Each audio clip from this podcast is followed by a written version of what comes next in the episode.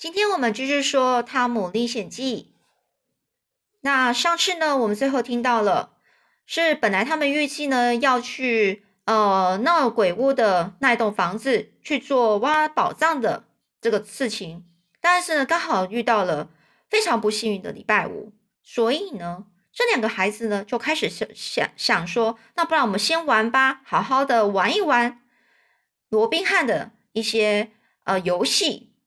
于是呢，在玩完之后呢，是不是过了到星期六啦？接近中午的时候呢，汤姆和汉克呢就真的一约定，真的来到了这间鬼屋啊。外面呢是很热炙热的太阳，正照着大地，四周却是一片的沉寂，就是都没有人，而且是很荒凉的简陋的住宅呢。这个这个鬼屋是这样的。它呈现出很难以形容的阴森森的感觉。两个人呢，硬着头皮呢，好不容易才走到门口。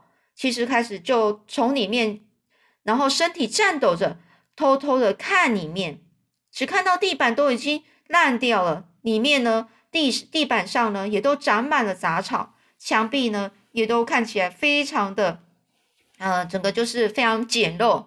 都坏掉，很多东西都坏掉了，窗户也没有玻璃，楼梯也都有楼梯的那个木头也都腐朽，被腐朽了。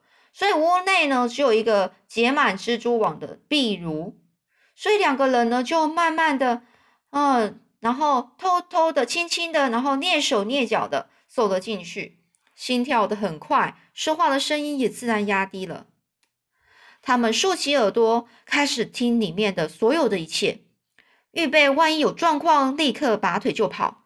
不久呢，哎，发现也没什么声音，胆子就渐渐大起来了。仔细看一看一楼的每一个角落，接着又想上楼，又怕楼梯垮了，所以怕楼梯垮就下不来。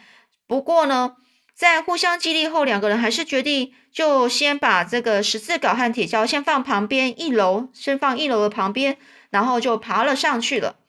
楼上的情景也一样。很荒凉，角落里呢，摆也是摆着壁橱，里面什么都没有。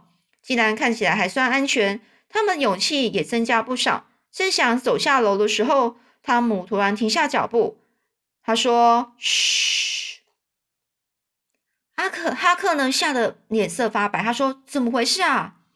汤姆又说：“嘘，来了来了，你听见了没有？好像有人从正面的门进来了。”哈克说：“哎呀，糟糕！”咱们赶快跑嘛！汤姆说：“来不及了，你不要出声，快躲起来。”所以两个人呢，就趴在地板上，从地板的缝窥地板缝里面呢，去看楼下的情况。这一看，可吓到他们冷汗直流啊！果然是有两个大人走进来，一个是最近的，最近在镇上面看过一两次，好像是又聋又哑的一个西班牙老老头子，他留着白色的络腮胡。又长又乱的白头发垂挂在宽着帽子的眼宽的帽子的下方，还戴着太阳眼镜。另外一个是，呃，整个衣服破破烂烂，而且长得很丑的一个陌生人。这两个人面对面的，就是面对着门口，靠着墙壁坐了下来。陌生人呢，他就先看了四周，用沙哑的声音说：“不，不行，那件事我想了一想，还是别去做比较好，太危险了。”另外一个人就是西班牙老人哦，就说：“你真没出息呀！”这声音更吓坏了楼上那两个孩子啊，因为那分明就是印第安乔的声音啊！原来啊，他为了怕别人认出他，所以他装扮成西班牙人。停了一会儿，乔又说：“你说危险，我看不会比上回做的那件事更危险吧？还不是到现在也没被发现。”另外那个很丑的人呐，就是长得很丑那一个人，陌生人，他就说啦：“那是因为在河的上游，附近又没有人家的关系，但是白天到这里来却非常危险，谁看见都会起疑心的。”这个印第安强又说：“我当然知道啊，可是自从我做了那件事之后，我不躲在这里，我还能住去哪里呢？我迟早要离开的。昨天我正想出去的时候，发现远远……”远远的那边有两个可恶的野孩子在玩，害得我只好继续躲起来。原来呀，那两个可恶的野孩子指的就是汤姆和哈克啊！没想到他们扮成罗宾汉的游在游戏的时候，被这个呃印第安乔给看到了。汤姆和哈克听了就更加害怕。星期五真是一个不吉利的日子，好在多等了一天。可是现在怎么办呢？早知道这样，等一年也要等下去啊！可是呢，楼下的这两个人拿出一些食物。过一会呢，印第安乔又说了：“我看你还是先回去小河上游的那老地方，等我回到镇上去看看情形，可以下手时，我再通知你一块行动。我做完了，我就溜到德州，就是美国德州啦。”这个对方就这个长得很丑的这个陌生人就点点头，两个人好像吃完东西也都累了，就打起哈欠来。印第安乔说：“我好想睡觉，这回该轮你把风了吧？”所以呢，他缩在整个身体就缩在草堆里，不久就开始鼾声大作，就开始就睡着了。又过了没多久，那个把风的那个那个陌生人呢，就是那一个长得很丑的那一个。陌生人呢，他也打起瞌睡来了，头呢就垂着低低的。最后呢，这个时候呢，这两个人就呼呼大睡了。两个孩子呢，这才松了一口气。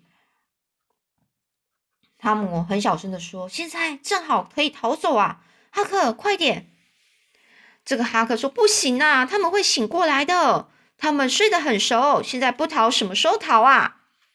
汤姆呢就。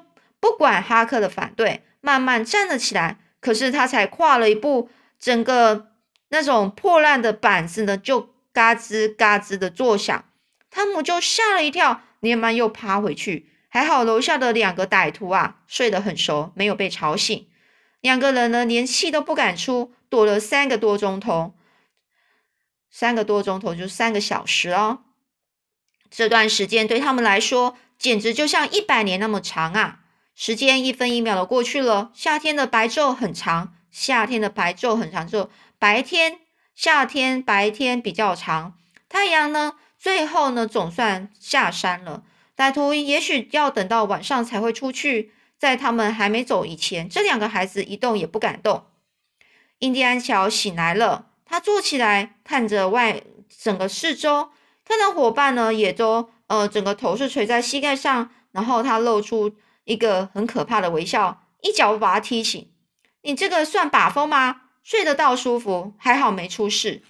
另外一个陌生人就说：“哎呀，我什么时候睡着啦？”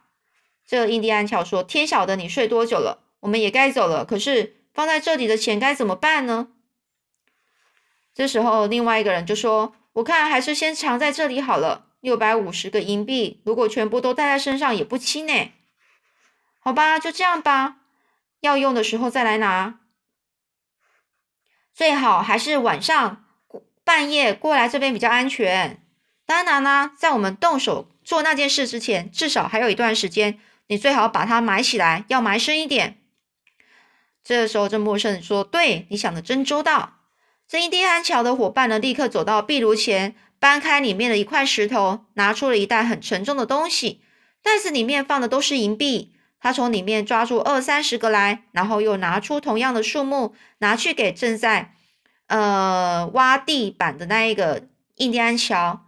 这时候，两个孩子呢，把恐惧和不安、不安的感觉都丢到了脑后，只瞪着眼睛，大眼睛看着他们的一举一动。对他们来说，六百六百枚、六百多枚银币是一个很大的财产啊，不用东找西找。就可以到手了，这是多好的运气啊！他们用手肘轻轻的互推一下，露出会心的微笑，好像说：“你看吧，这一趟总算没有白来了。”没多久，这个印第安乔的猎刀不知道碰到什么，他就叫了一下：“啊！”他的同伴说：“怎么了？”“哎呀，这里是生锈的铁板。”“嗯，不对啊，是个铁箱子。”“为你来帮帮忙，我已经挖了一个窟窿了。”他伸手进来抓了一些东西，结果他们一看，哇，是钱呐！这两个人凑近仔细看，竟然是一箱金币耶！楼上的那两个孩子显得比乔印第安乔他们都还要兴奋呢。小的伙伴说：“我们要赶快挖啊！刚才我看见软炉那边有生锈的十字镐，还有铁锹。”他边说边去拿十字镐和铁锹，而印第安乔就接过来打量一下，说：“哎，奇怪，是谁把这两个东西放在那的？”这时候，陌生人就说：“我不知道啊。然后又继续挖他的，挖出来的箱子并不大，铁皮呢经过长时间的埋藏已经锈了，想必当初是很坚固的。两个人就很开心的都没有说出话。这时候印第安乔说：“哎呀，这里面总应该会有几千枚金币吧。”这时候，另外一个陌生人说：“听说莫利尔那一班人有一年夏天来过，来到这一带，我也听说过。哎，这一定是那班人和那班那一帮人埋的，埋在这里的。”这时候，印第安说：“我看啊，咱们有了钱，就不必再做那些危险事吧？”那个印第安乔的朋友就这样想了。这印第安乔就皱着眉头说：“你哪知道我为什么要做那件事？我做那件事情不是为了要要去抢钱，而是为了要报仇。”而这个印第安乔，他的眼睛啊冒着怒火。他说的报仇到底是指什么啊？我们下次再说喽。